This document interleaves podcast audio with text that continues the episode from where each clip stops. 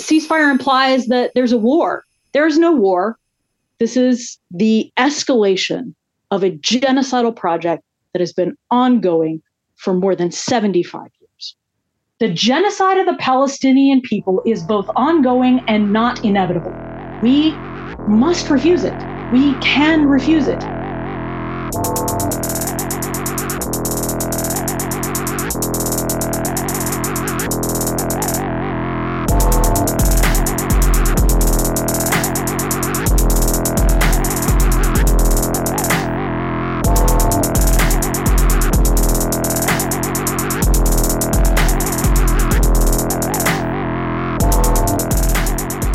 Wow. Welcome to the Death Panel. Patrons, thank you so much for supporting the show. We couldn't do any of this without you. And just a quick note this is not a regular patron episode. This episode is out in the patron feed today with an extended teaser in the main feed. And this is also unlocked. Um, the reason why is because we want to get this episode out as soon as possible.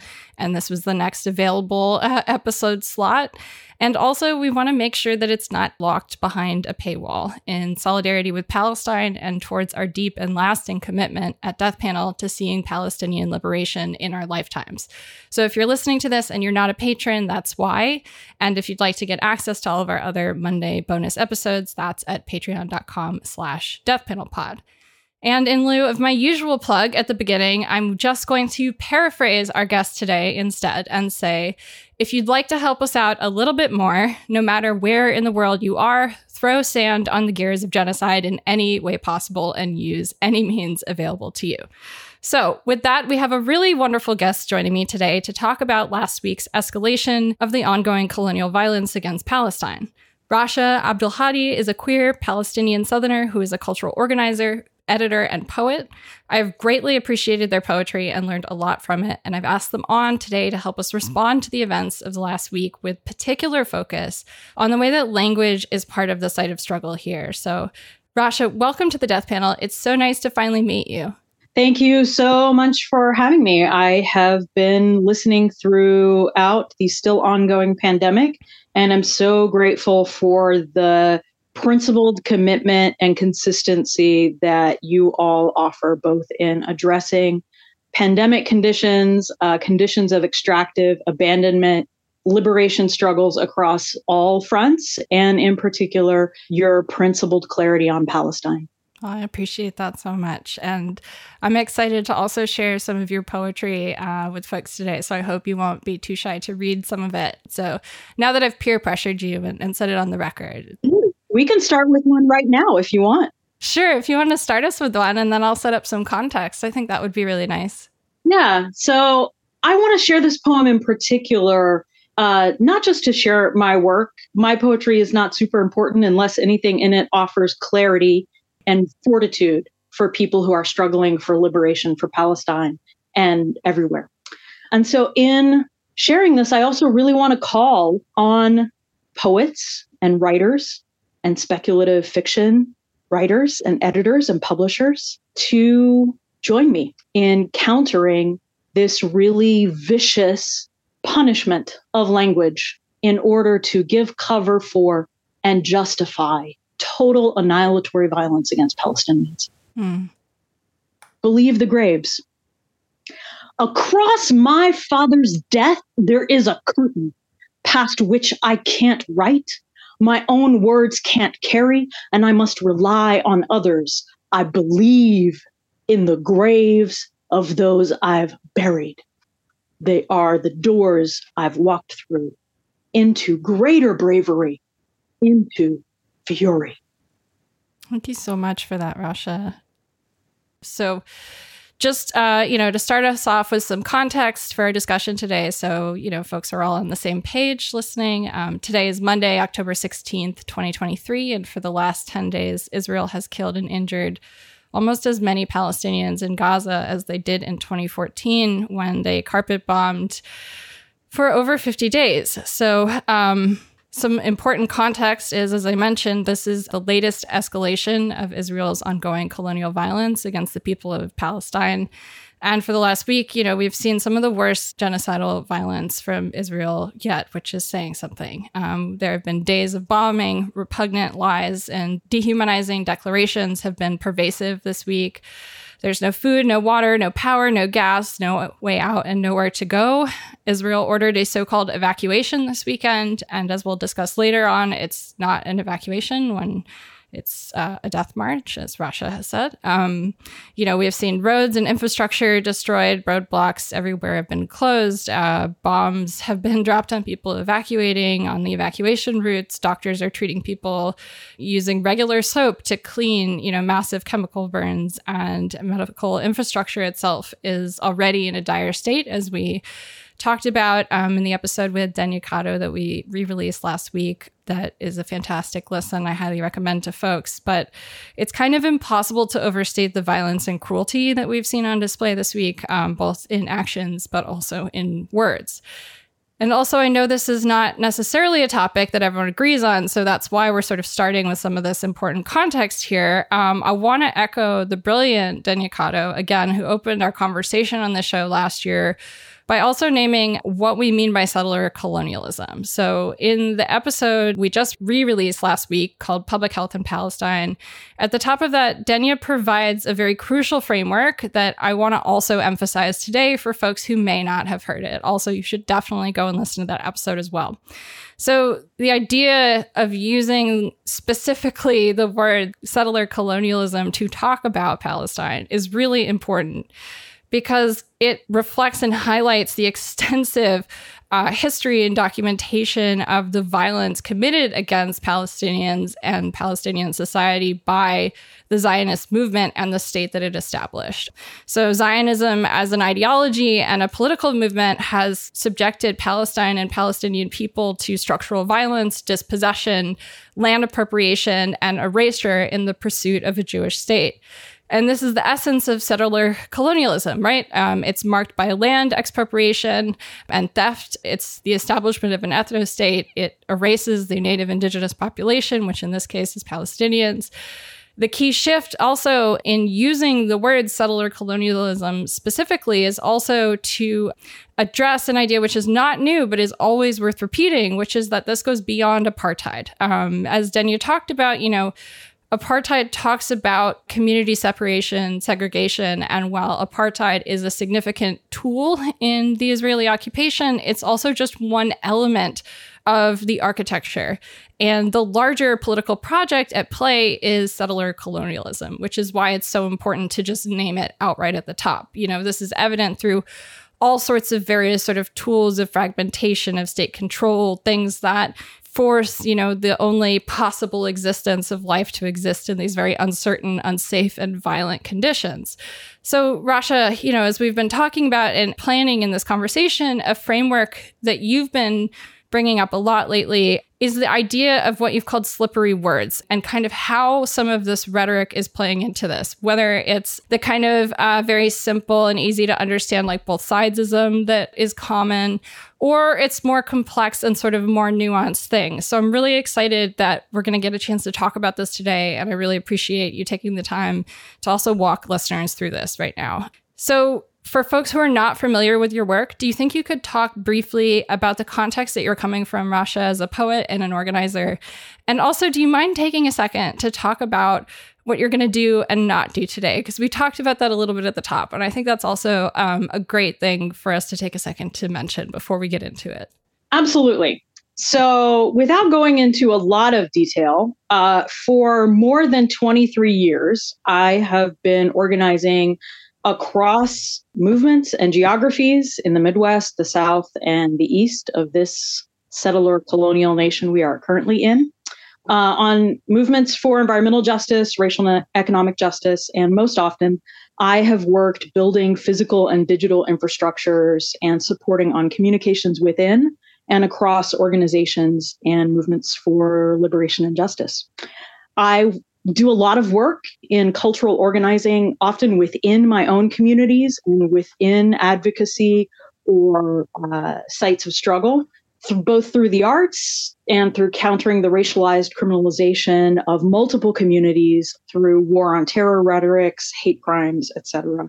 So I give that as background because I spent a long time doing that work before I ever published a single word of poetry or anything else.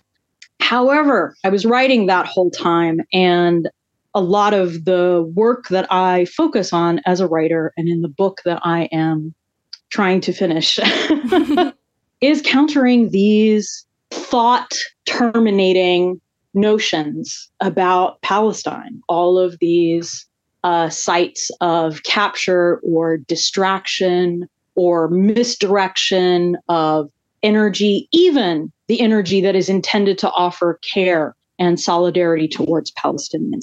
And that's often especially where I focus. Um, I do not spend a lot of time arguing with people who wish for the death of Palestinians. There's not much value in that for me. However, I think there is a real opportunity to refine how we not only demand justice externally, whatever justice means, right? I prefer the word liberation often. Uh, I think that it has uh, more elaborative, multiple possibilities.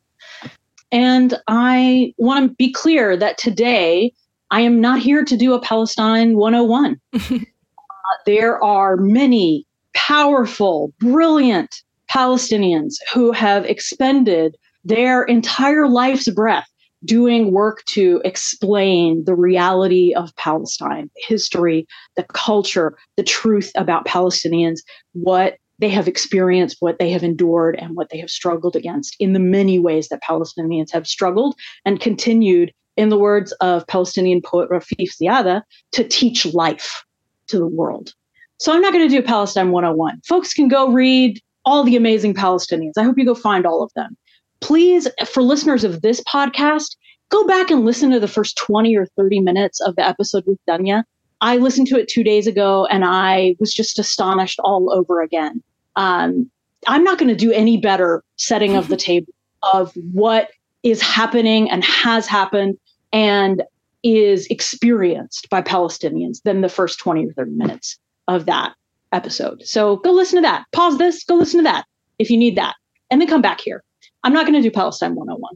The other thing I'm not going to do today is a series of debunking of what are baseless lies about Palestinians and are effectively projections of settler colonial guilt and the desire to create the Palestinians as sin eaters for mm.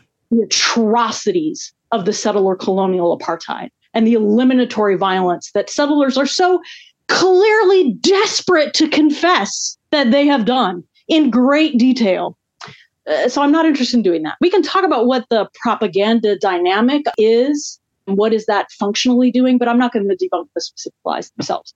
I'm very interested in really digging into all of the received language that particularly English speakers in this settler colonial nation and in other English speaking settler colonial nations have um, inherited all of this received language that folks have inherited and repeat because they heard someone else repeat it who probably themselves doesn't even know what it means in referring to Palestine.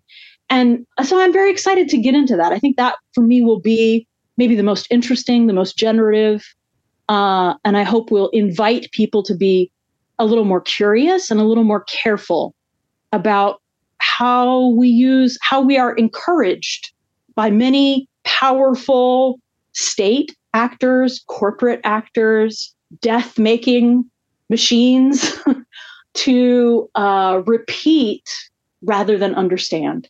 So that's what I, I hope. Let's break down some of that.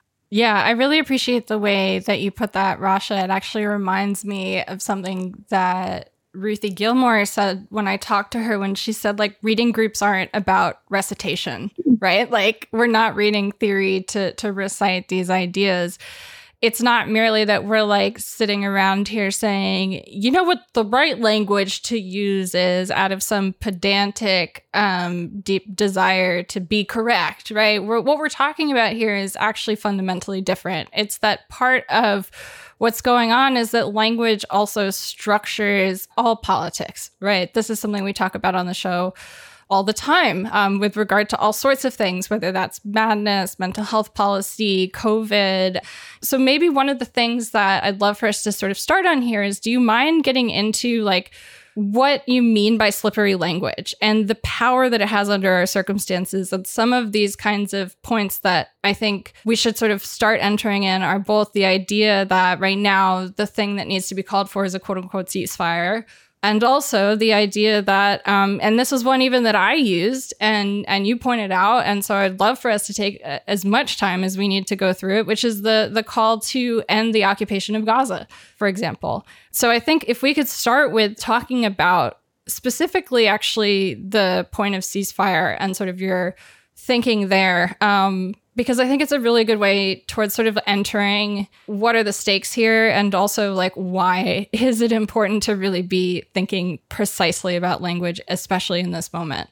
Yeah, thank you for this invitation. So I'm going to set this up with a couple of things first.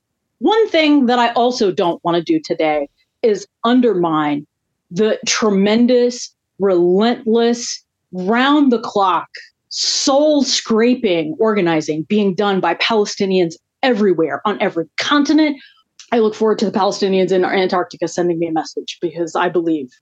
But so I want to be really clear that nothing that I am offering today is to discipline Palestinians. And nothing that I say today should be used against Palestinians. And if I find out you did it, I will come for you. So no one, not a single person on the face of this planet should correct a Palestinian about the genocide of Palestinians. Not a single person.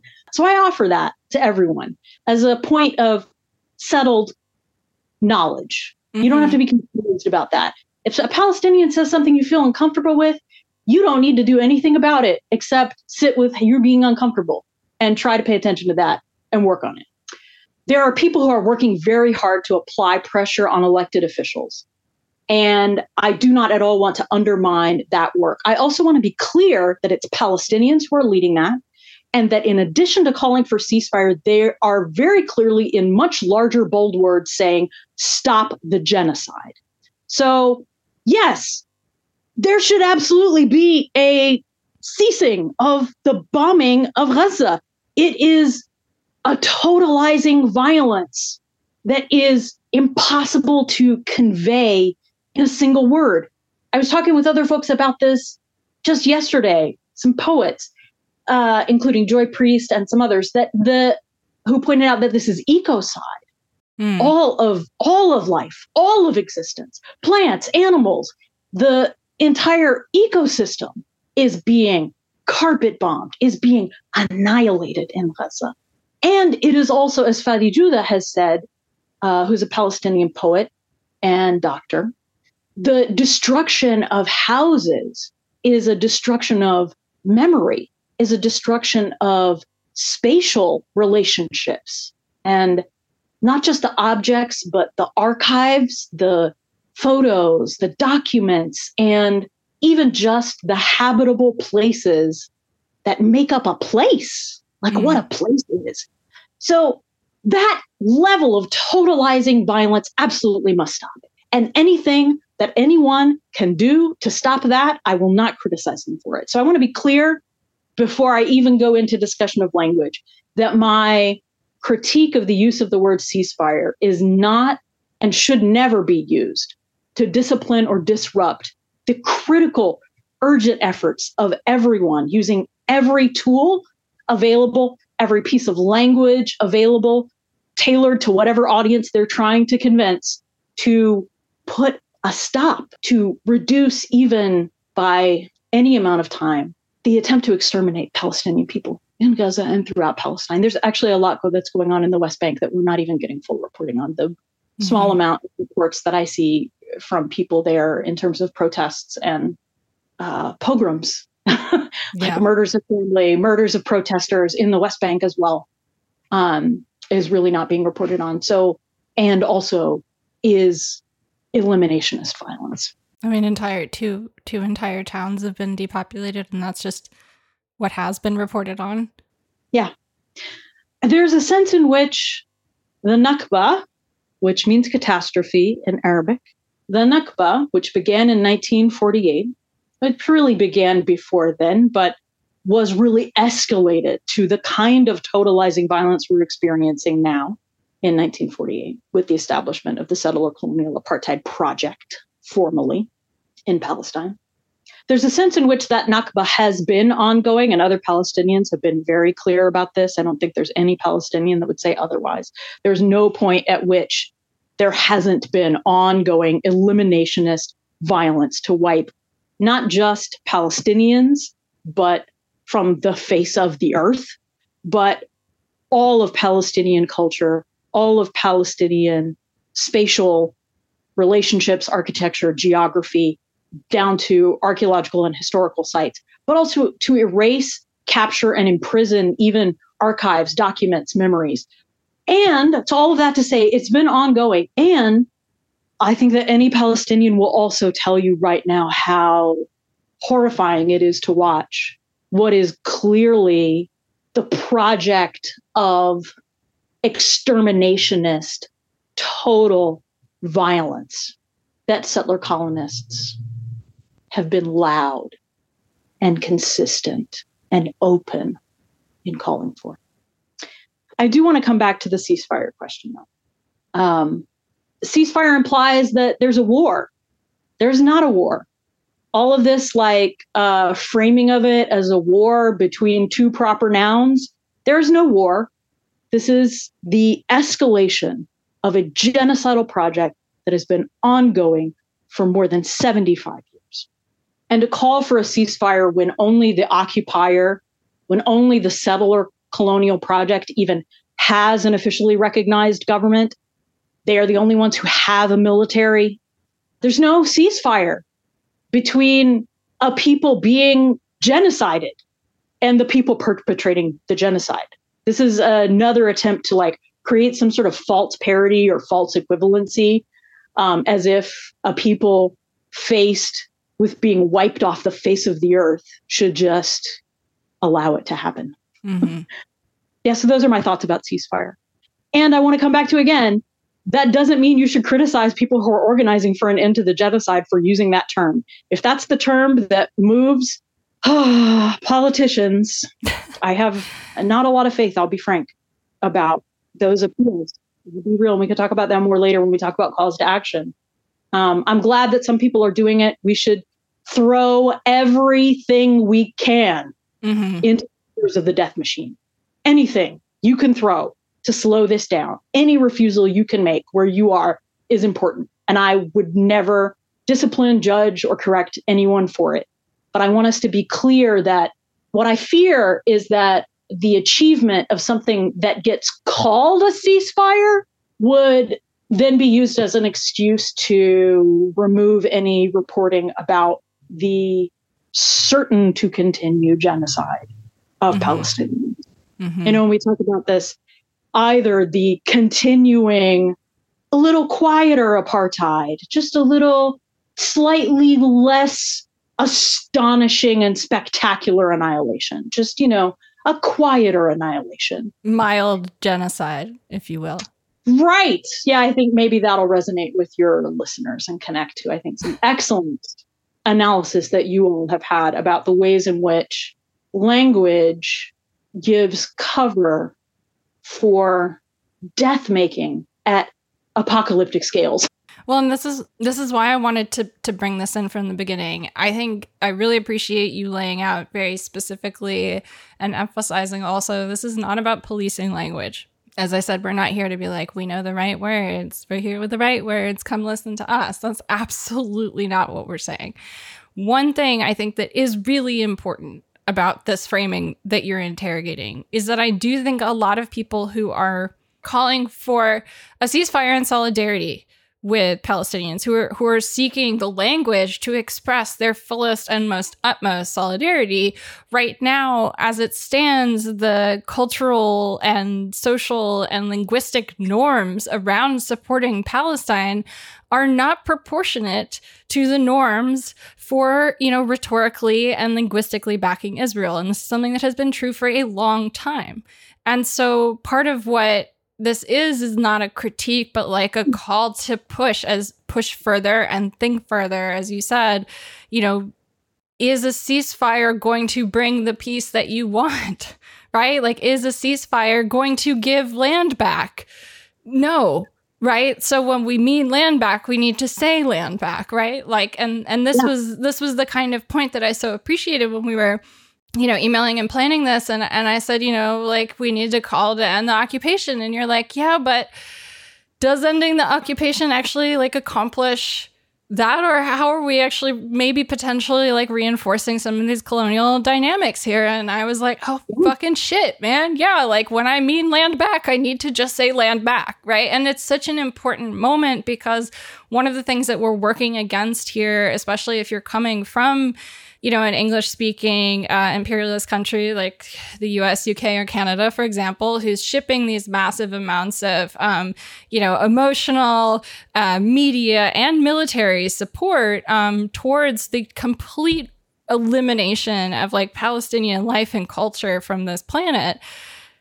The the norms to be in solidarity with with Palestine are something that have been also eliminated, repressed, and intentionally subjugated as part of the Zionist project, right? Like part of what we're dealing with isn't misinformation, right? Like mm. we're dealing yes. with a, a, structure of propaganda, of meaning making using yes. language. And what part of what I hope that we can sort of do today for folks is, you know, we're not talking about correct language here. We're talking about like, how do we find the language that we want, like that we mean?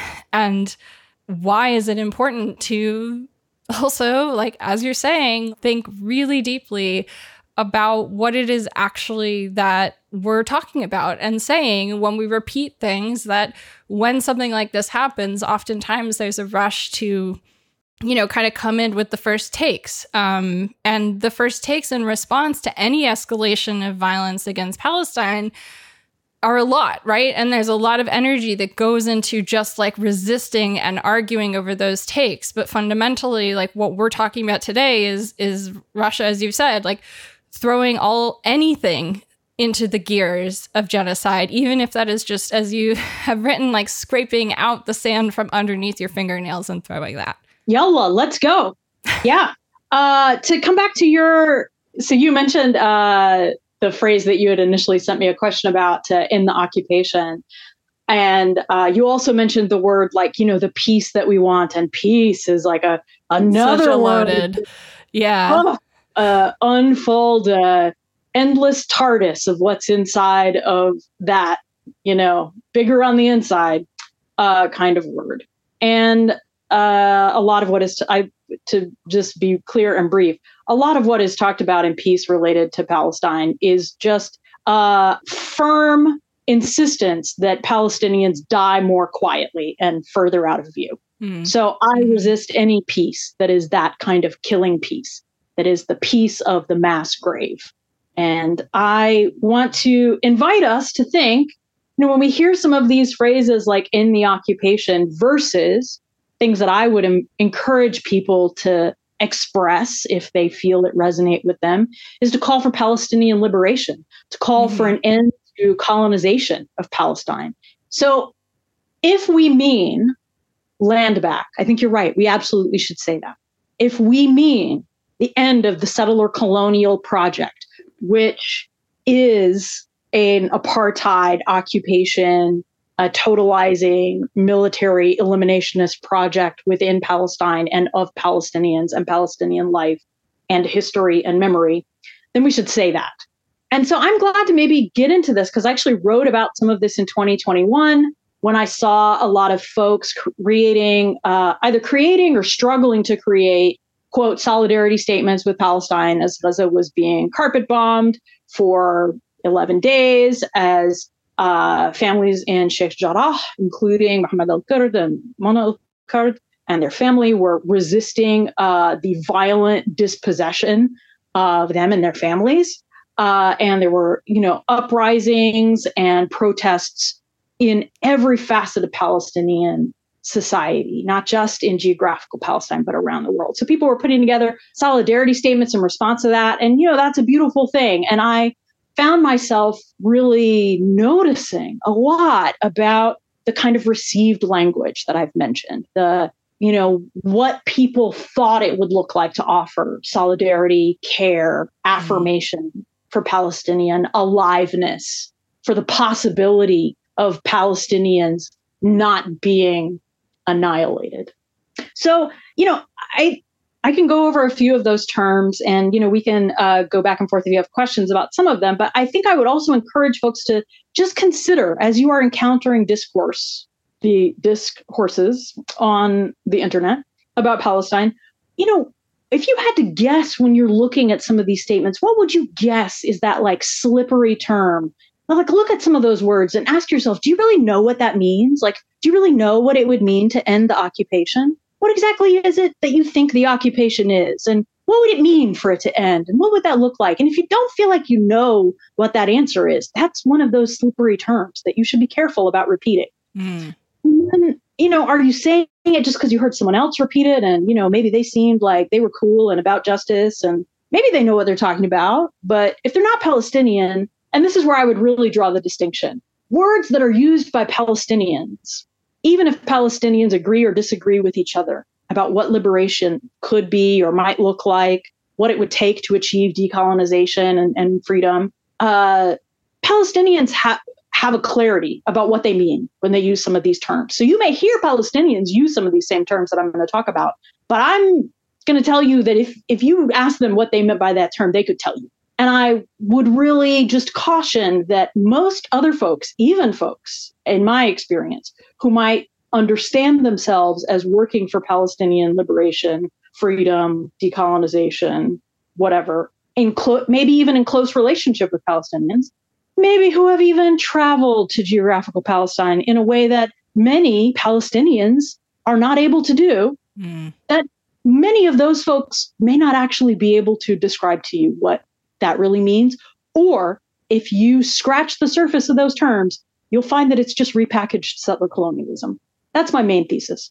And we can go through some of the specific terms. So, you know, I, really want people to take away from this both an awareness of how many layers of erasure um, are built in to talking about Palestine and Palestinians, as well as be really cautious about all of these dead ends that are built into almost every discussion. And I mean literally dead, deadening, death making, genocidal, annihilatory distractions that are made built into every discussion about Palestine by non Palestinians sometimes with malicious intent, as we have clearly seen in the news, with just open, consistent, vicious, the most vile and explicit calls for the extermination of Palestinian people by settler colonists in the apartheid colonial regime.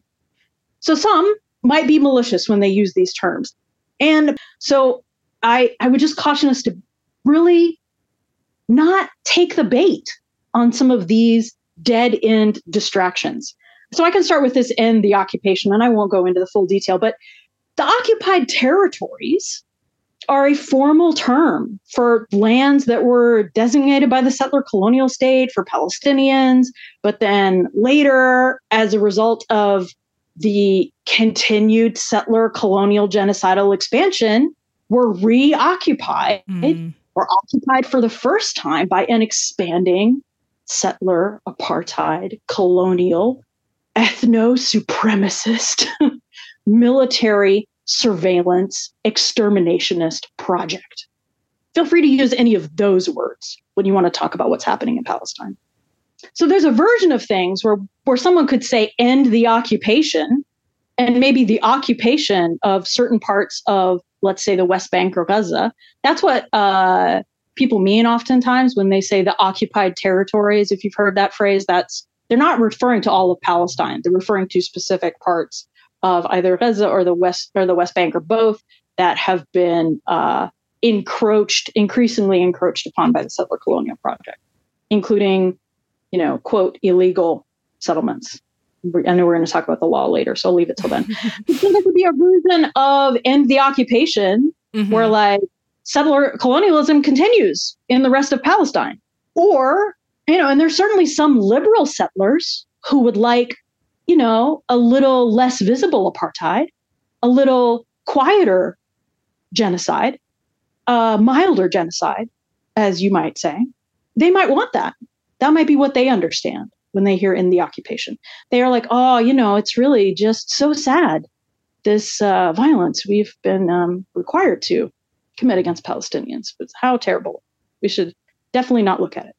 So I think that that's one of the things that I hear when I hear people use that term unless they're really specific about what they mean by it. If you talk to a Palestinian and a Palestinian says in the occupation, they mean get the settler colonial project out of the entirety of geographical Palestine. Like just end this failed ethno supremacist apartheid abattoir, just this mm-hmm. like slaughterhouse of the imagination as well as the physical existence of Palestinians. So again, I think that context and who's saying it really matters. So I'll pause there for a moment. But I'm also glad to talk about some of the other terms. We can look back at um, some of the writing that I did before, and I can pull some of those out.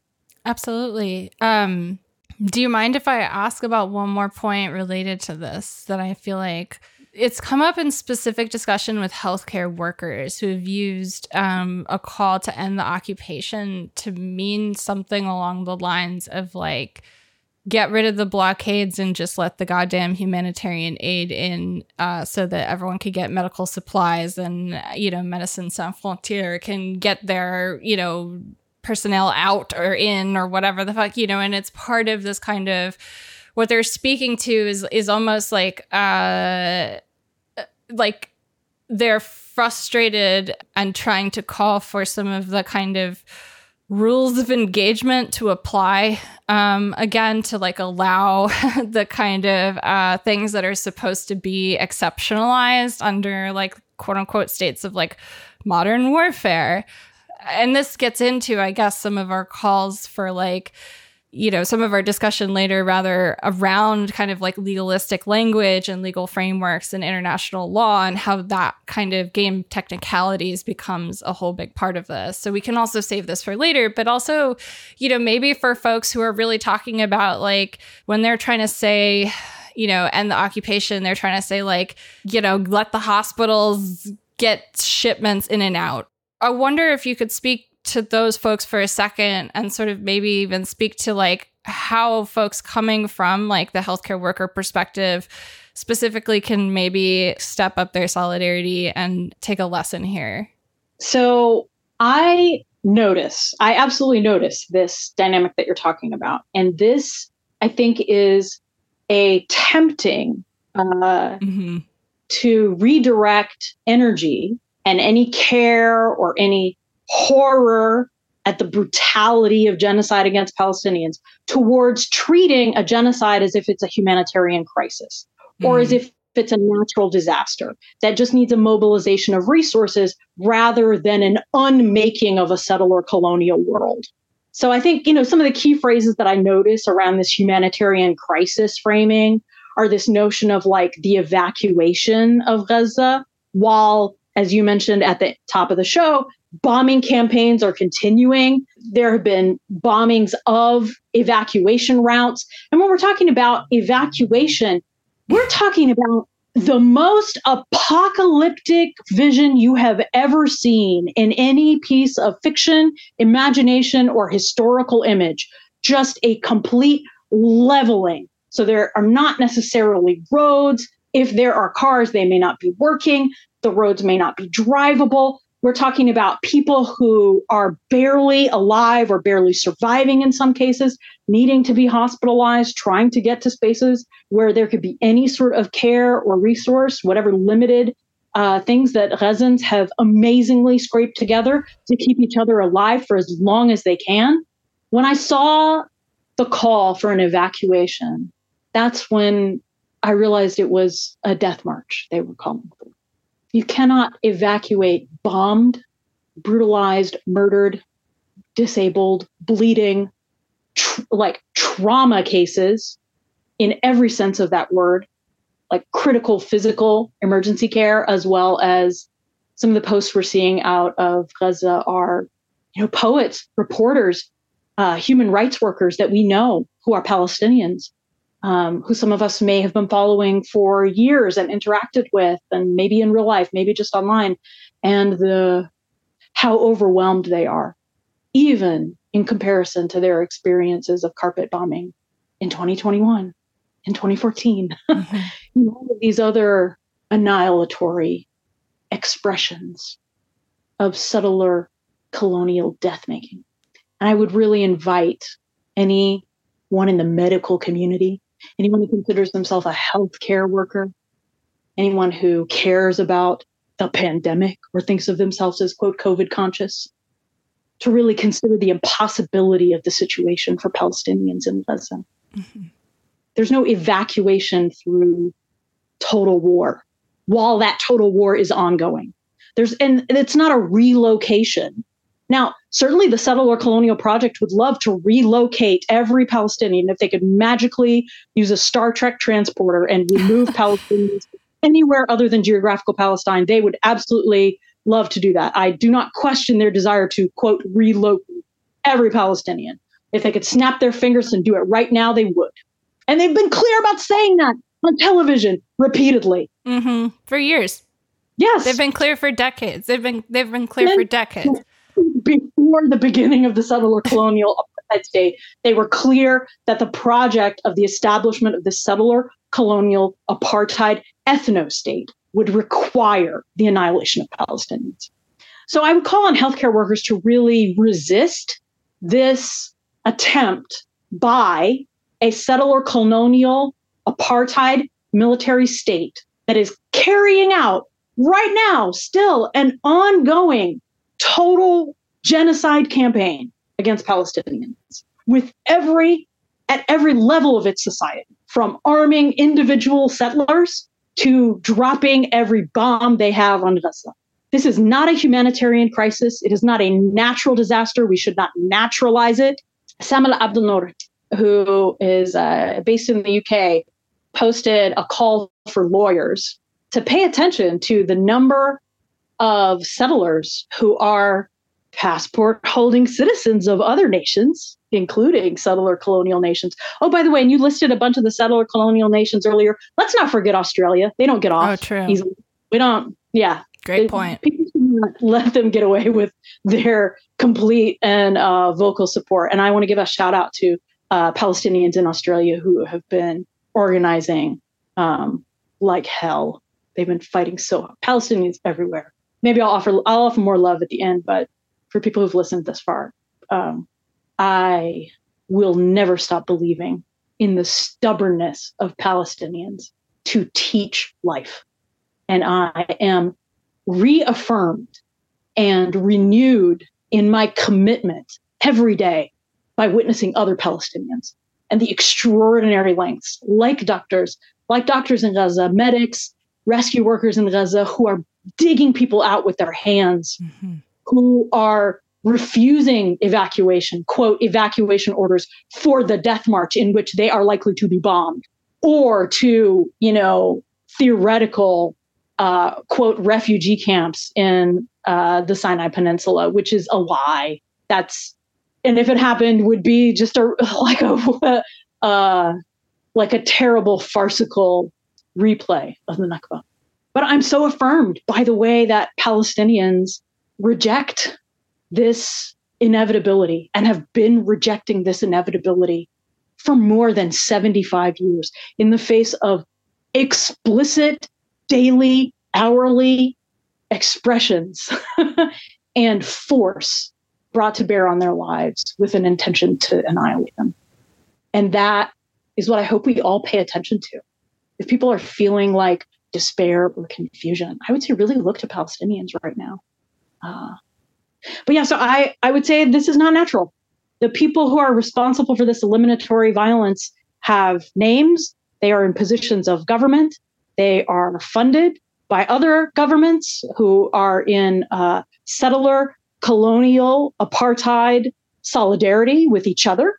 They have been very clear about their commitments to each other and organizing. And I hope that we will be clear in our commitments to each other across geographies and movements in opposing it, including healthcare workers who I love that they are so moved to respond and to offer care. But what does it mean to only want your intervention to be after the bombs have fallen, after the bombs have been dropped by a murderous settler colonial apartheid state? I would invite folks to consider whether they can intervene sooner than that. Absolutely.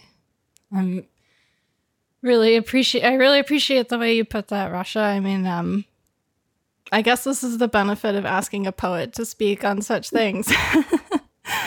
um but I mean one of the things that I would love, I know I said let's talk about these legal framings, but I would love for us just also to touch on is the kind of in your critique of of calling of sort of stopping it calling for a ceasefire maybe we'll put it there. Um right. i think that's the right way to phrase it. Yeah. I you've talked about also how this moves the visibility with regard to the news cycle moving it far from the news as you put it so well um, in a recent tweet and I think this is really important. And another point that actually is kind of relevant to folks who have been thinking about COVID and will feel very familiar, I think. Um, because part of what your critique is here is also that right now it's impossible to look away. And the idea of the kind of pause, not only, I don't want to put words in your mouth, but so this is my assertion here, sort of it, it casts Israel in this like benevolent light, like oh they they did a ceasefire, good on them or something, which like they should be like stopping at the bare minimum, right? And the other thing that it does also is it kind of slows things down and creates a kind of gentler genocide as you've been talking about. And I think one of the things too that I really just want to echo with regard to, you know, sort of how you're speaking to how how healthcare workers and, and folks in the medical profession can really step up right now. I think that there's a similar sort of point to be made for folks in the in the media here, which is that you know, as I was saying to you uh, when we were planning, you know, we had planned this kind of year of like commit to to to a sort of like making sure to incorporate this into like the ongoing narrative of the show. And and considering last week like we have been shifting our timetable and and moving that. And you know one of the things that also i think is really important to name is that often you know we pay a lot of attention to palestine in a media discourse like only in these moments right? And that's fundamentally also not enough. And we need to push further um, and i think be looking to you know be in solidarity with palestinians and work towards palestinian liberation like full time not just as a thing that comes in reactive moments whether that's sort of like you know, a, big uh, carpet bombing incident or, um, you know, a conflict that starts really big and then turns into a kind of war of legal semantics and is negotiated into some, you know, addendum to the historical record and people walk away and forget about it until the next time it's in the news. And that's, that's not something that is like a natural process, right? Like this is the result of like choices and decisions about what coverage is going to be featured and what the priorities are in terms of like the narratives that that we talk about going forward and and in our sort of media landscape. And obviously like it's not necessarily like something that um folks necessarily have a lot of control over, you know, sometimes especially for freelance writers who who write about Palestine oftentimes like i've heard from a lot of people of like also in the space around covid where you're pitching stuff and people are just like nope no thank you. Pass. Thanks pass. Do you have anything else? Pass. And so obviously it's not something that everyone has like total control over right? But even so, there is a tendency to look away outside of these moments of sort of sensationalized, broad, impossible to ignore, obvious, um, concentrated genocidal violence. There are two brief things I'll offer, and I won't go on very long about it in answering this. One is that I would invite everyone to really attend to the moments when Palestine is more in the news, when Palestinians are being talked about more, and recognize that even in those moments in which Palestinians are being reframed as violent, murderable, in need of eliminatory discipline for not just lying down and dying like the settler colonial occupation would like them to, quietly, with no resistance. Recognize that a lot of those moments in which Palestinians are more prominent in the news usually occur in moments, after moments, or during moments of Palestinian resistance, of heightened Palestinian liberation struggle. And the issue with the reporting and why that may not always be apparent to people watching the news in English speaking, either settler colonial nations or the imperialist nations that launched those settler colonies in the English speaking countries, is that the reporting often starts the timeline with uh, these allegations of victimhood mm. on the part of the settler colonial apartheid, supremacist, military ethno state that is prosecuting and has been prosecuting more than 75 years of total eliminatory violence against every aspect of Palestinian life. And what I would ask you to attend to is in those moments where there is coverage of Palestine, pay more attention to what Palestinians are doing and saying, both on the news and elsewhere. And I think that may really guide folks. And then the second thing I'll say, and this is an invitation that I have made elsewhere, and I, it's so beautiful to see it. And so I would say both to Palestinians and all who are maybe feeling despair or overwhelmed in this moment, really attend to both protests and actions where people on every front of struggle across multiple geographies are connecting what is happening to them and their communities to what is happening in Palestine. And in some ways, it may be that the uh, the patterns of settler colonial violence are the same.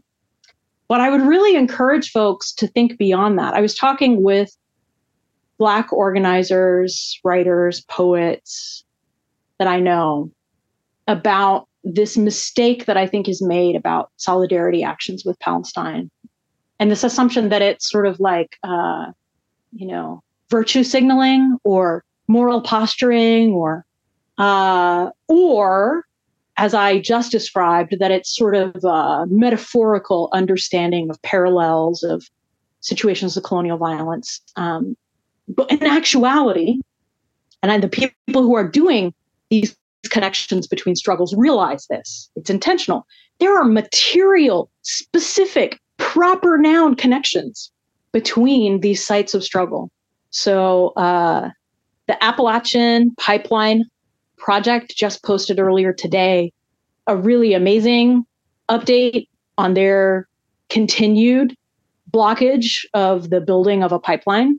And they were very specific in connecting their the urgency of their blockading of that pipeline is not just some, you know, loose notion about the environment but some very specific companies that are connected to mining white phosphorus that is then dropped by the settler colonial apartheid military ethno state to horrifically murder Palestinians.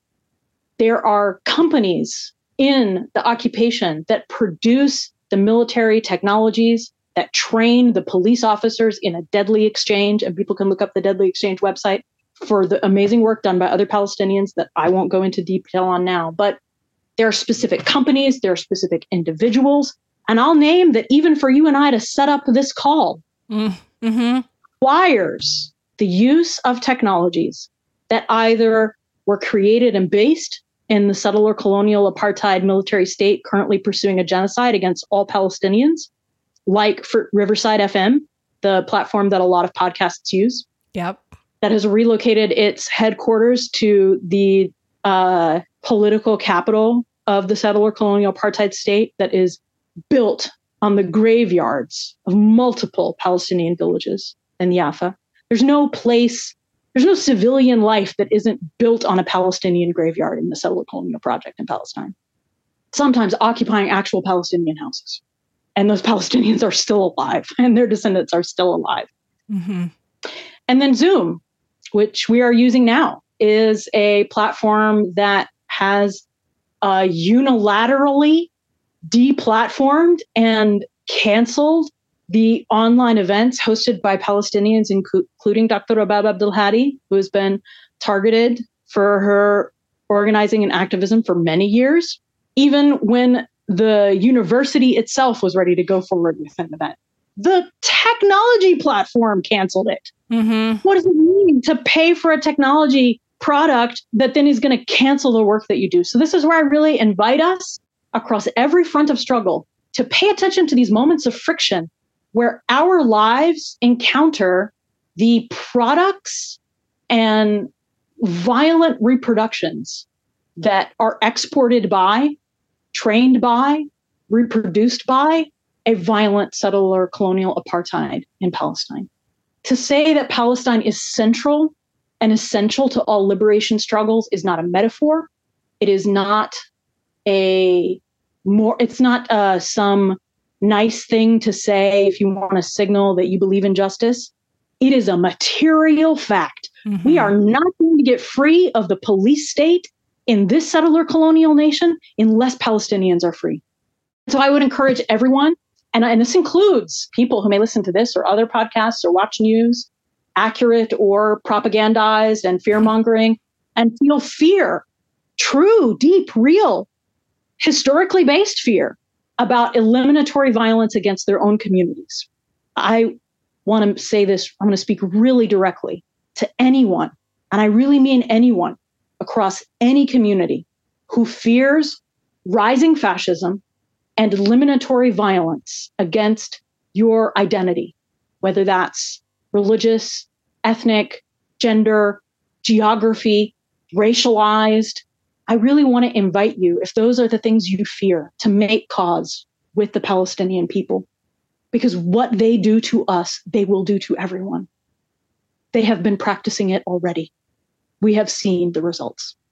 So even if Palestine isn't in the news, I, and even if people are not actively engaged in, say, ending a blockade or responding to, uh, you know, medical aid, I think the deeper liberation struggle that I attend to, at least, is how Palestine is everywhere and it touches every struggle. And I'm not the only one who has said this. There are Black organizers who have traveled to Palestine and worked with Palestinians across multiple geographies, people who are dear to my heart, who I've worked with, who get this. We see it clearly, it's consistent. I hope that we take very seriously how the brutal, totalizing violence enacted against Palestinians is violence against all of us, and to really pay attention to where that violence shows up in our lives and refuse to participate in it wherever we can, to name it wherever we notice it, and to build a world that does not depend on that. I really appreciate so much the way that you put that, Rasha. And one of the things that I want us to get to next, which we've been I guess, sort of teasing over and over in this conversation, is to talk about how sometimes in the sort of quote unquote like many discourses, which I don't even like using the word discourse to describe like the dominant conversations about how to talk about Palestine because I think that it kind of be- belittles like the intentionality of the the propaganda that yeah. we're up against. So I don't want to give the impression that it's somehow incidental, you know, or frivolous, which I feel like sometimes discourse can imply. But I mean, mm-hmm. really seriously, like around some of these points of discussion that that you see, they're kind of like boundaries and borders for like what the quote unquote like acceptable dominant conversation to have in these moments, right? Is kind of centers around often like discussion of like international law, war crimes, um, these kinds of like semantic and legal frameworks where, in essence, you know, it's kind of like refereeing genocide, right? It's kind of like yeah. calling calling okay bombings versus not okay bombings versus unequivocally saying fucking bombings are not okay right? Like so so part of what we're sort of trying to peel back here is how some of the slippery language including kind of these things that we think of like to speak back to the kind of point about like humanitarianism and um, aid and things like that we also are up against these kind of like international legal frameworks. And some of these kinds of frameworks to spend time speaking about that and sort of direct, directly sort of address that, I think can also reinforce this point that you made that's really important. So, one of the points that you have been making a lot recently in the last week, especially on Twitter, is to question and delegitimize the idea of essentially offering Palestinians like a choice, right? The choice between the false choice uh, between slow genocide and spectacular annihilation, as you put it. And so I think that's part of what's also going on when you see people sort of refereeing genocide and using these things like what is going on right now is war crimes, right? And obviously, because we're coming from an abolitionist perspective here, but also because we're questioning the role of law in reproducing and justifying colonial violence, I want us to spend some time talking about like how that language and how those kinds of ideas um, as they just exist out in the world, but also as they're sort of structurally and socially reflected in our political economy, how that ultimately sort of helps people evade responsibility for taking a more unequivocal stance here opposing elimination as genocide of Palestine and Palestinian people. So I would offer a question back mm-hmm. to people who allow themselves to be captured by the notion that there is a legalistic solution to stopping a genocide. Who makes the laws? Who made international law? When the same nations that made the laws are the ones that are perpetrating, that are carrying out decades long, sometimes centuries long, in the case of the settler colonial nation, eliminatory violence against multiple indigenous populations, like indigenous nations, indigenous peoples. I think we should question what does the law mean? And not just interpretations of the law, but like, what is it good for in any material sense? So, like, okay, these are war crimes. And mm-hmm. what will you do if they are war crimes? Like, who will act? Who will stop a genocide from happening? What are the actions that will stop a genocide? What are the actions that we are all willing to take, whether we are the UN special rapporteur to Palestine or genocide Joe Biden or everyone who is sitting at home or having to go to work and try to make sense of a life in which this kind of we're just looking into the abyss of violence just like the like deeper than the deepest point of the ocean level of violence and trying to make sense of how do we live through this? How do we keep each other alive through this? How do we keep as many Palestinians alive as possible? So, like, okay, it's war crimes. Sure. Can you do anything with that? That's my only question. Okay, so it's a violation of the Geneva Conventions. What will you do about that? Right. Uh, oh, it's uh, you know a uh, violation of their own laws within the settler colony, which most of the time it's not because there are right. It's mm-hmm. that's where the apartheid part comes in. The explicit legal regime that governs the settler colonial project does not give rights to any Palestinians. So you know, law is about power. Law is created by the powerful, and it is enforced by the powerful. And though there have been some times in history and maybe even in the present where there are people who deeply care, who fiercely believe, and are doing what they can to throw everything into the gears of a death machine to stop it using the tools of the law.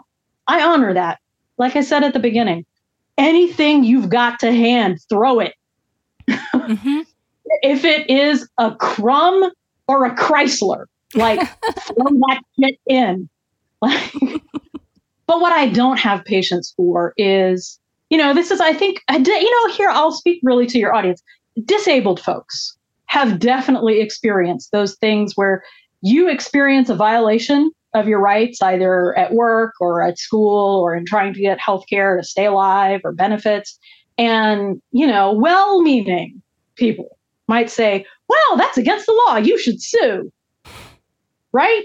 Do I have to explain how ridiculous and meaningless a response that is? Will you get the lawyers? Will you pay for it? In the meantime, how do I stay alive? Right? The same the same response applies in Palestine.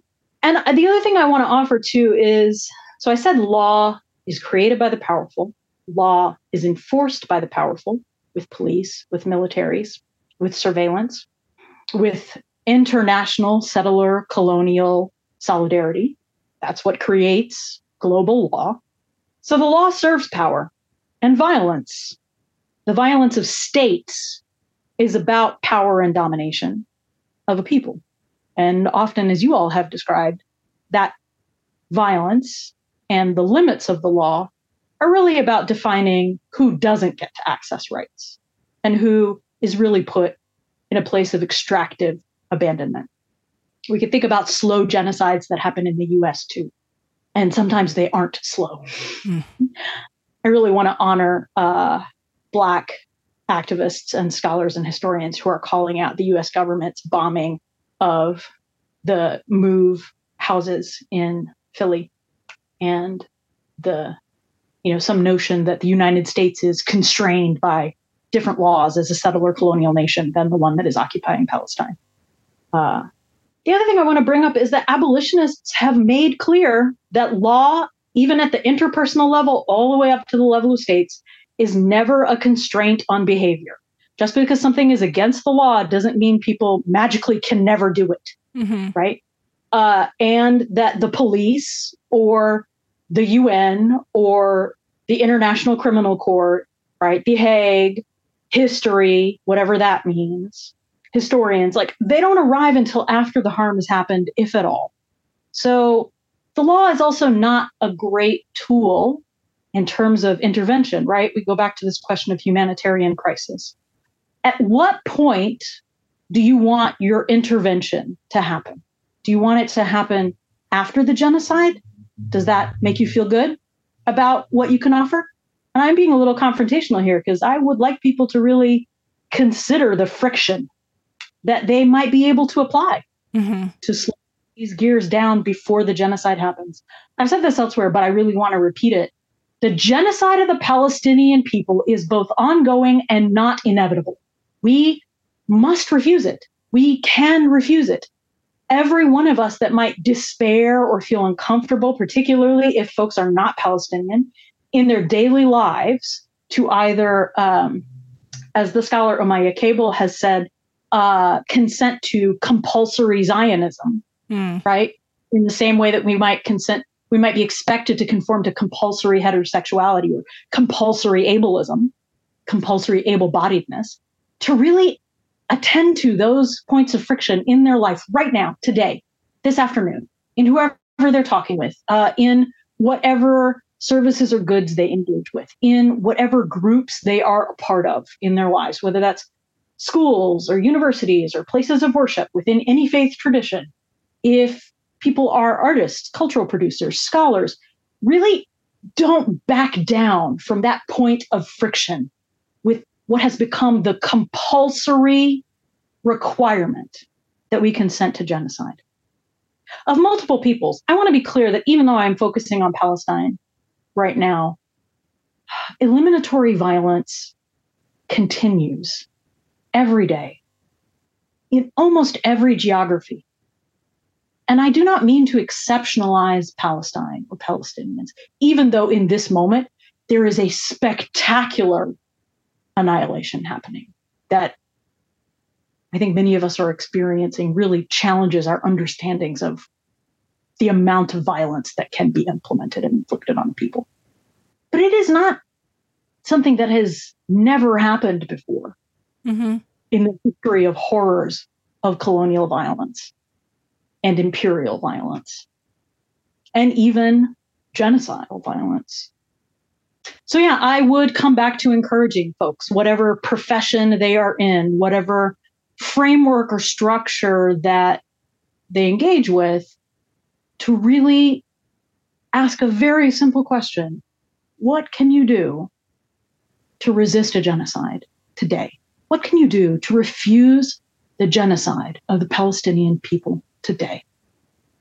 And I also want to point out that many people here in this settler colony who do work of abolition, of resisting criminalization, particularly of survivors of interpersonal violence, of gendered violence, of racially structured, anti Black, anti Indigenous, oh, my heart, anti Palestinian violence, like we see with the brutal murder of the six year old Wadea by the landlord of the house that he and his mother were living in. And the total erasure of that structure of relationship i really want to appreciate like i think it's leah greenidge who um, i should go back and look and make sure i'm quoting the right person.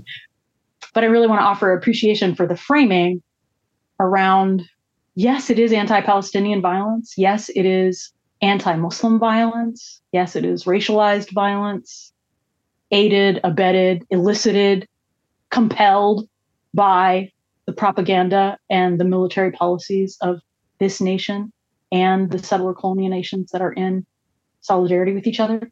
And it is also a material, structural violence of someone else owning your place of residence and safety and being able to access it at any time and do to you anything they are capable of doing. And I think that is at a very interpersonal level the reproduction of the kind of violence we see in Palestine. And the survivors who resist that kind of violence, as we have seen time and again with people who resist interpersonal violence from partners, family members, are often from, you know, racist attacks in public, um, are often criminalized and prosecuted much more harshly than their attackers because the law permits and excuses and overlooks the violence of the powerful, including the ones who create and enforce the law. One thing that Rasha, you and I talked about at the the sort of beginning and before we um, were recording was like ultimately when we start to think about looking for connections, like as you were saying earlier, Rasha, about rhetoric and the the COVID pandemic and what is going on right now, the ongoingness of both of these events that are being sort of hidden in plain sight, and how language, um, you know, helps to construct that vulnerability and that idea, uh, naturalize the idea that, you know, it's already been decided that Palestine will be eliminated, which is absolutely the kind of core truth that we need to be resisting. Yeah, I think that comparison is so apt. The idea of deaths pulled from the future related to uh, exonerating what is institutionalized abandonment at every level in this settler colonial nation and in many others globally uh, to allow for the ongoing mass death and disabling of the pandemic and to continue the squeeze of it through the rollback of all the policies that might have protected or supported people to continue surviving is absolutely connected and uh, relevant to talking about not assuming or allowing people to speak of the end of Palestinians as if it was just a natural fact, or if it was a requirement, or as if it was the weather and just a storm that we had to endure, by the way natural disasters will also be sold to us as something that is naturalized, when in fact we know that there are consequences to catastrophic climate change and climate crisis that we must act on. And yet those too will be naturalized, even natural, quote unquote. disasters should not be naturalized. There are still people and policies and governments who and corporations who are responsible for it. But to come back to this question of naturalizing the attempts to naturalize the end of the Palestinian people and then to make this very uh, hands wringing, uh, philosophizing, personal storytelling, pontification about how sad it is and who we can mourn and what direction the compass of mourning points, or, uh, you know, oh, we should side with the child rather than the gun, when it's all a feels bad industrial military complex mm-hmm. that is attempted to distract us from the real questions of settler colonialism and the urgency of stopping a genocide immediately, right now, as soon as possible, in every way we can, at every level that we can resist it. And I have really noticed how this emotional appeal that there is all this pent up grief, confusion, anger that everyone is feeling watching this. I don't know how any human could not feel it, including all the settlers who are implementing it.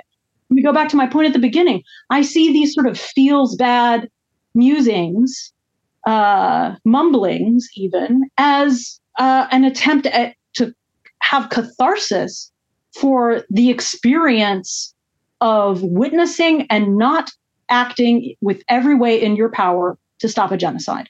And the thing about the thing about framing, as Naomi Klein attempted to do, the moral consideration as something between choosing between a child and a gun mm-hmm. is really one of the another one of these dead end invitations. We're being invited down a cul-de-sac that will terminate not only our thought but Palestinian lives. And I would invite us to not go down that cul-de-sac because what that invitation is leading us away from is the discussion of the violence happening right now between any Palestinian of any age, gender, or other identity, political affiliation or not, and a billions of dollars of bombing campaign.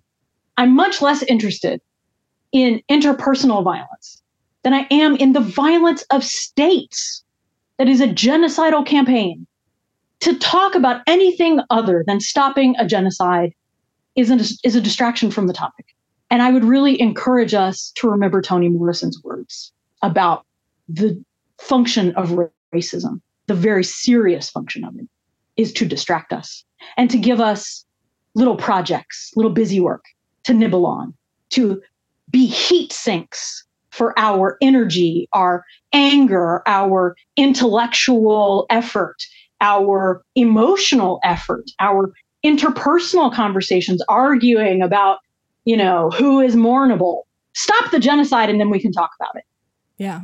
And uh, I would really, I, I, think the other thing that I'm struck by is that all of the people that I see participating, right, in this feels bad, hand wringing distraction game to get us to talk about anything but settler colonialism, ending settler colonialism that has only the aim of the annihilation of the Palestinian people, is that all the people who are doing this, of course, are not Palestinians.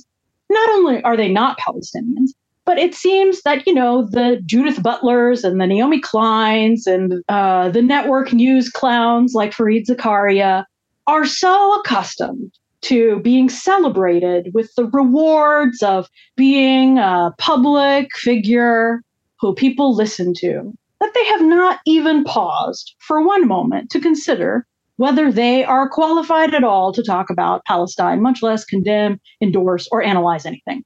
And the truth is, they don't know. And the thing that keeps coming back to my mind that is actually quite refreshing to me in how hilarious it is, because it is such a clear, such a clear moment of uh, a demonstration of not being qualified to talk about Palestine, where Fareed Zakaria is interviewing.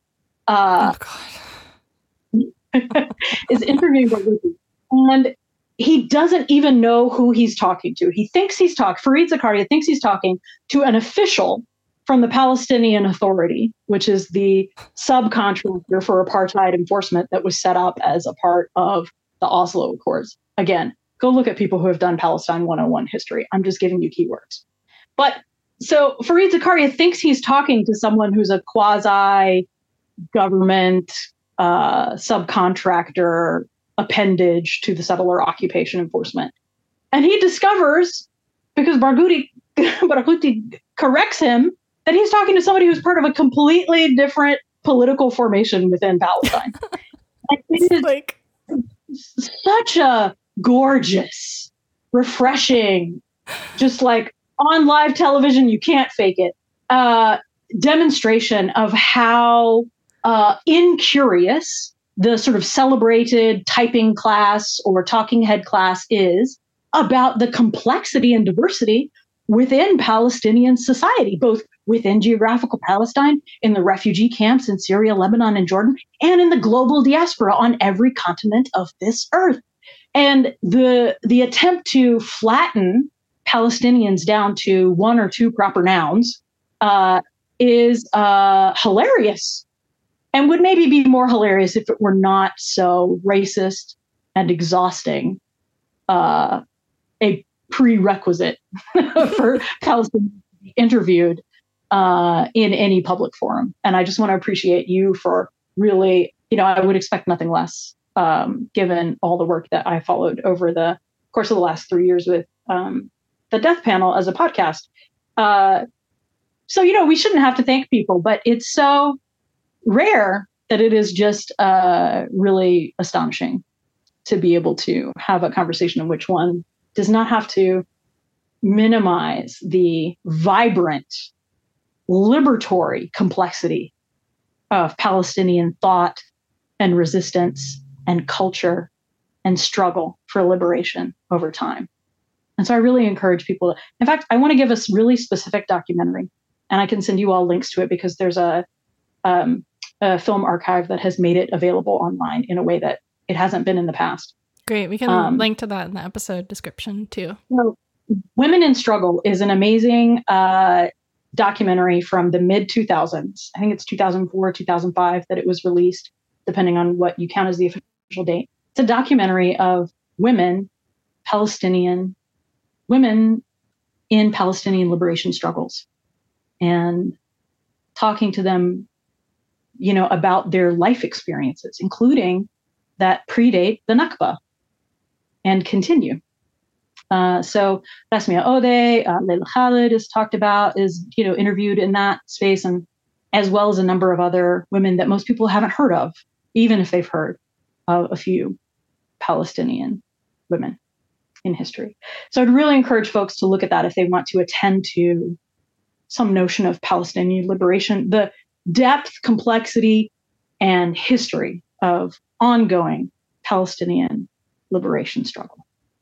And one thing that I really want to offer to the listeners to this podcast, to uh, people in English speaking nations everywhere, is a preview. I want to really draw your attention to how they're going to try to hide the genocide of the Palestinian people and how they're going to try to sell it to you.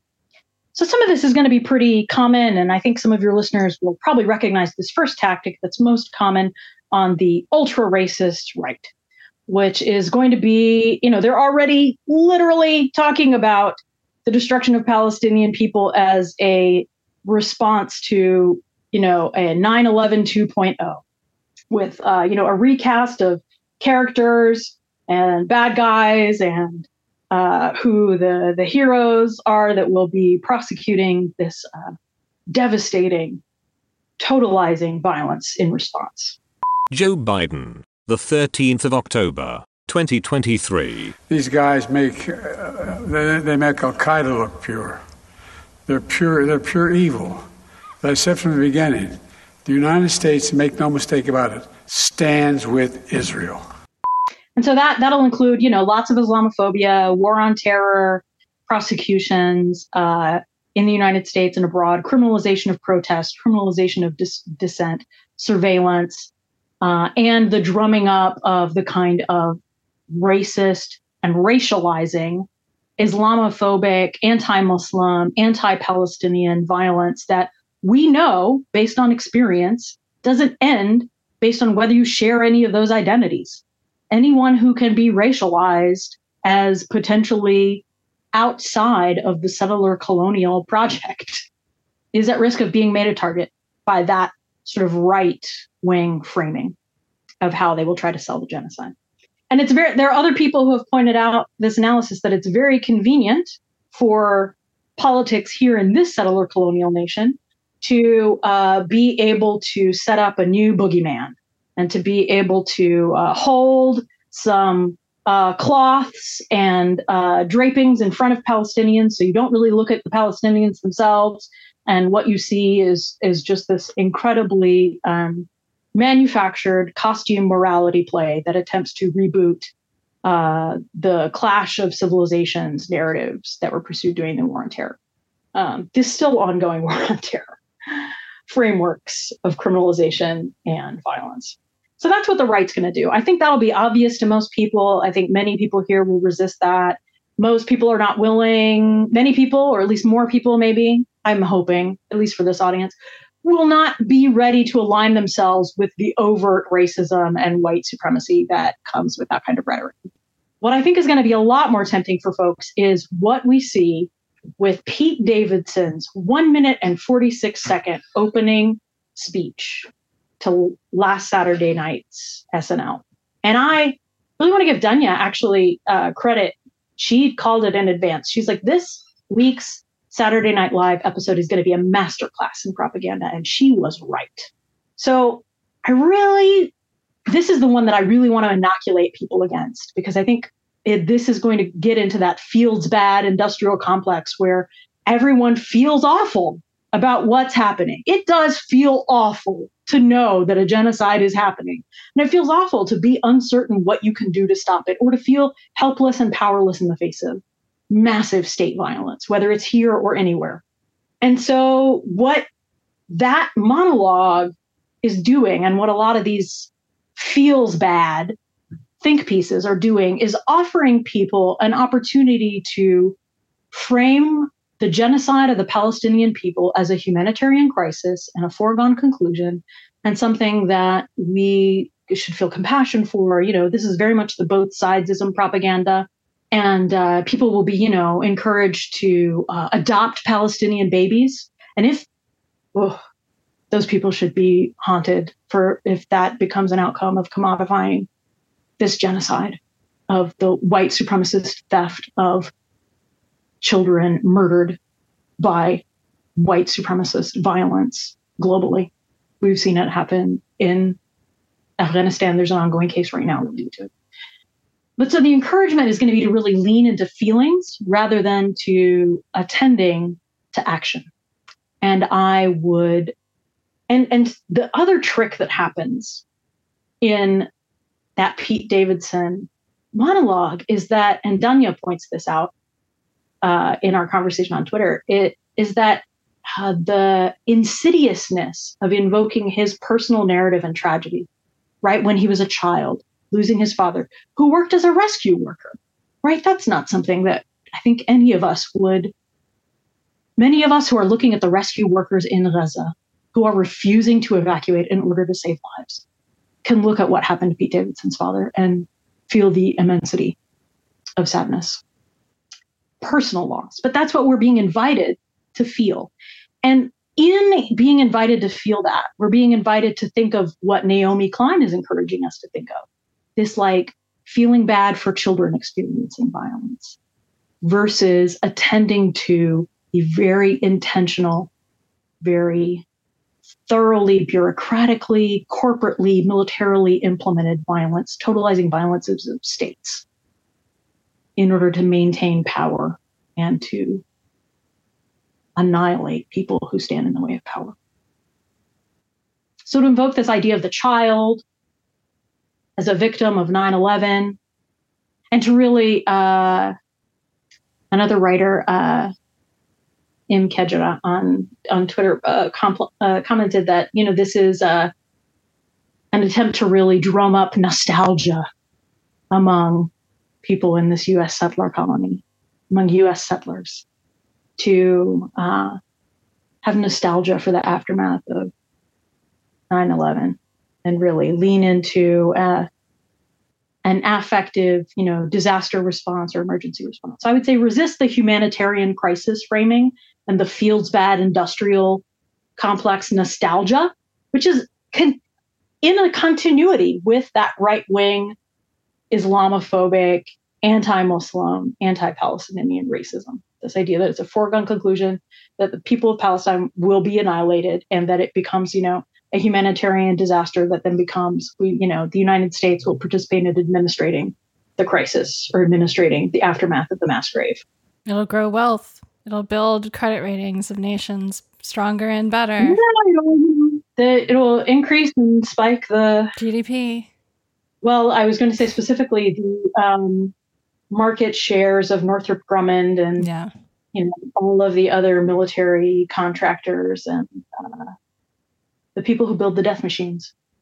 And then I think the other thing that I want to note, and this, fellow listeners, is for all of the left wing podcasts out there. So, left podcasts, if you are people of the left making a podcast, this is for you especially, but also maybe for some other outlets that are framing this. There is an invitation being made to go down another one of these dead end distractions away from stopping the genocide. And that invitation is to exceptionalize particular figures or particular groups and give them proper nouns and cast them as characters in a morality play.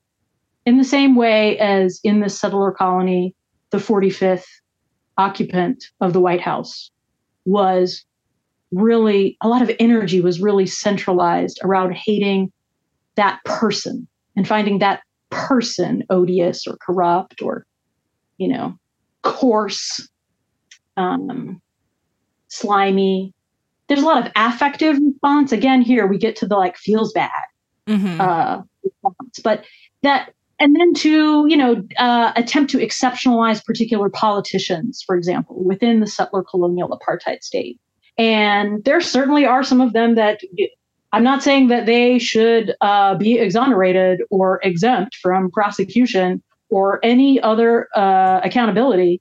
They definitely should. And all accountability should be brought to bear to everyone who has participated in the implementation of the genocide of Palestinian people. Absolutely.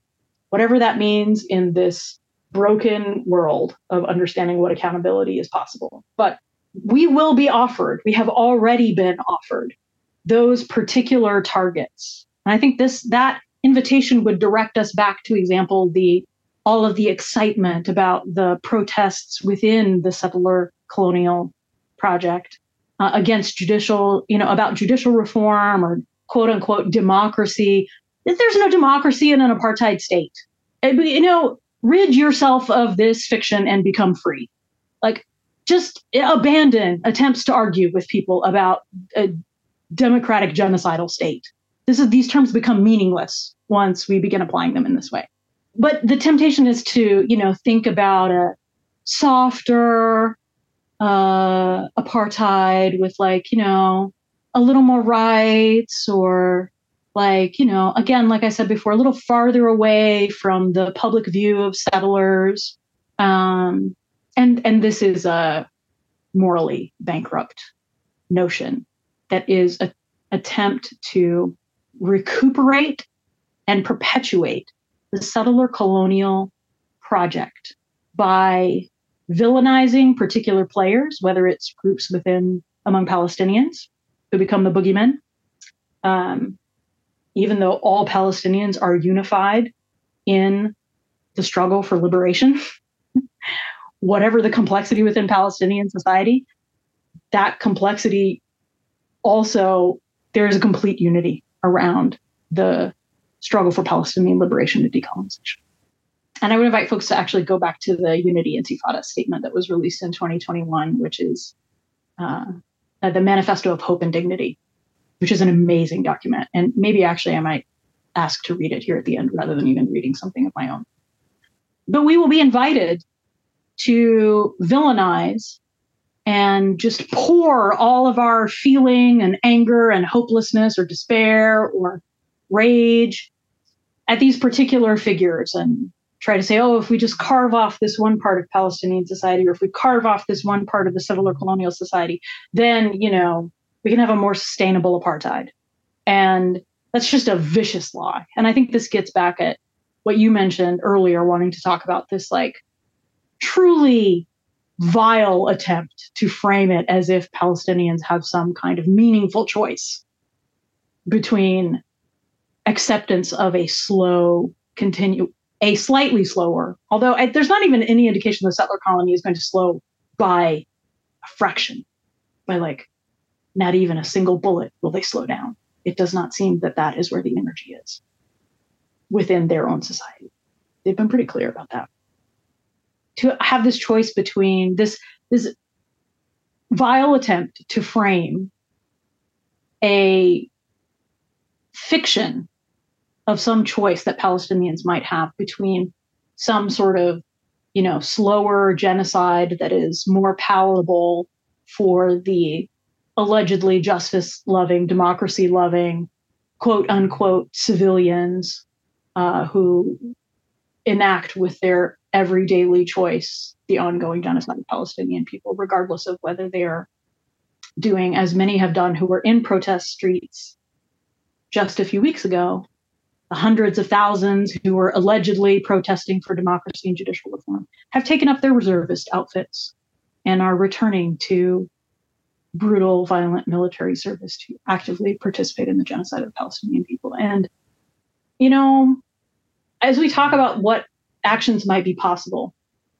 one, I really hope we resist, both here and abroad, this tendency to create morality plays around particular individual characters and to look at them instead of to look at the structures, right? So that, oh, we just eliminate these particular odious players and we just reset the chessboard of settler colonialism and reboot it and start again until it reaches this unsustainable part where, you know, we have to fire some of the particularly odious characters and then we just start again.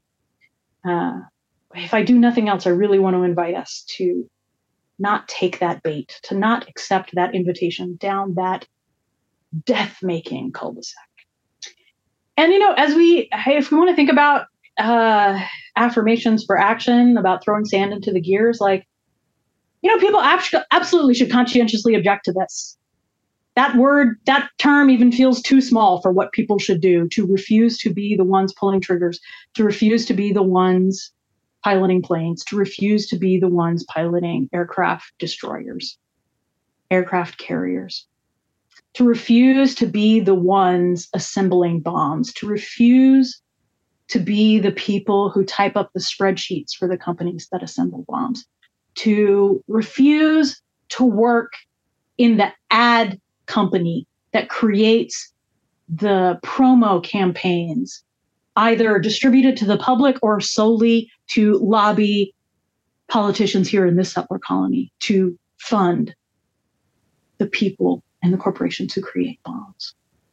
I hope we refuse.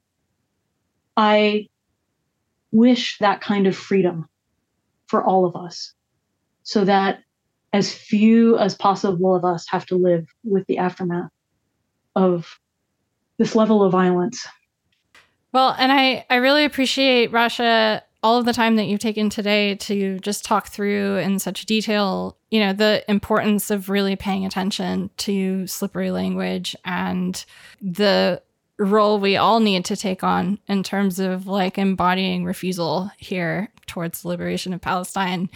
And I guess I just wanted to see if you have any final thoughts, anything you want to wrap out on before we end the episode because um, you know we've been going for a while and this has been absolutely fantastic. But uh, I want to make sure that if there's anything you didn't get a chance to talk about, we took a moment to just end on that. Yeah, thank you for really allowing the time and the space. I really hope, I really intend that all of my offerings of clarity or critical analysis support anyone listening to have a resolve whether you're Palestinian or not, to really feel a kind of firmness that comes with that clarity. It may not be a clarity that feels good, but it is a clarity that can give us courage, can allow us to connect with the things we most deeply mean and to take whatever risks we can in our daily lives to throw sand, rocks, buildings, cars, anything at hand into the gears of the death machine to stop the genocide of the Palestinian people. And I hope that we will refuse with every act that is within our power, with every breath that we have, with every thing that is within our reach, whether that is conversations with people in our lives, not just online, but really people that we interact with in our lives, to say Palestine instead of all these hyphenated or slashed terms that obscure the reality. Say Palestine. To engage in BDS activities, it is way past time on the clock of the world to engage in boycott, divestment, and sanction strategies. That feels like a minimum, but still very important. To confront those frictions that uh, urges towards compulsory participation in genocide at work, at school, in other community spaces that we're in, to attend street actions, to, if that feels like the thing that is accessible and possible, please wear masks if you do so for all kinds of reasons to protect yourself and others, and be ready to practice safety strategies together. And I hope that we invent new ways. We need them. We need everything we have done before and many things we have never done and things that we have not yet imagined. And I hope that we will do them. And I hope that that invitation that it all matters and that it is better to have done it than to have done nothing. So, whatever you have to hand, I hope you throw it into the death machine and fight for the liberation of the Palestinian people as a part of fighting for liberation for all of us. I think that's a beautiful place to leave it. Rasha, deeply and sincerely, thank you so much for everything. This has been a really wonderful conversation. I've really appreciated getting a chance to meet and to talk today at length. Thank you so much. And thank you for um, all the effort that it takes to do this kind of rapid response work.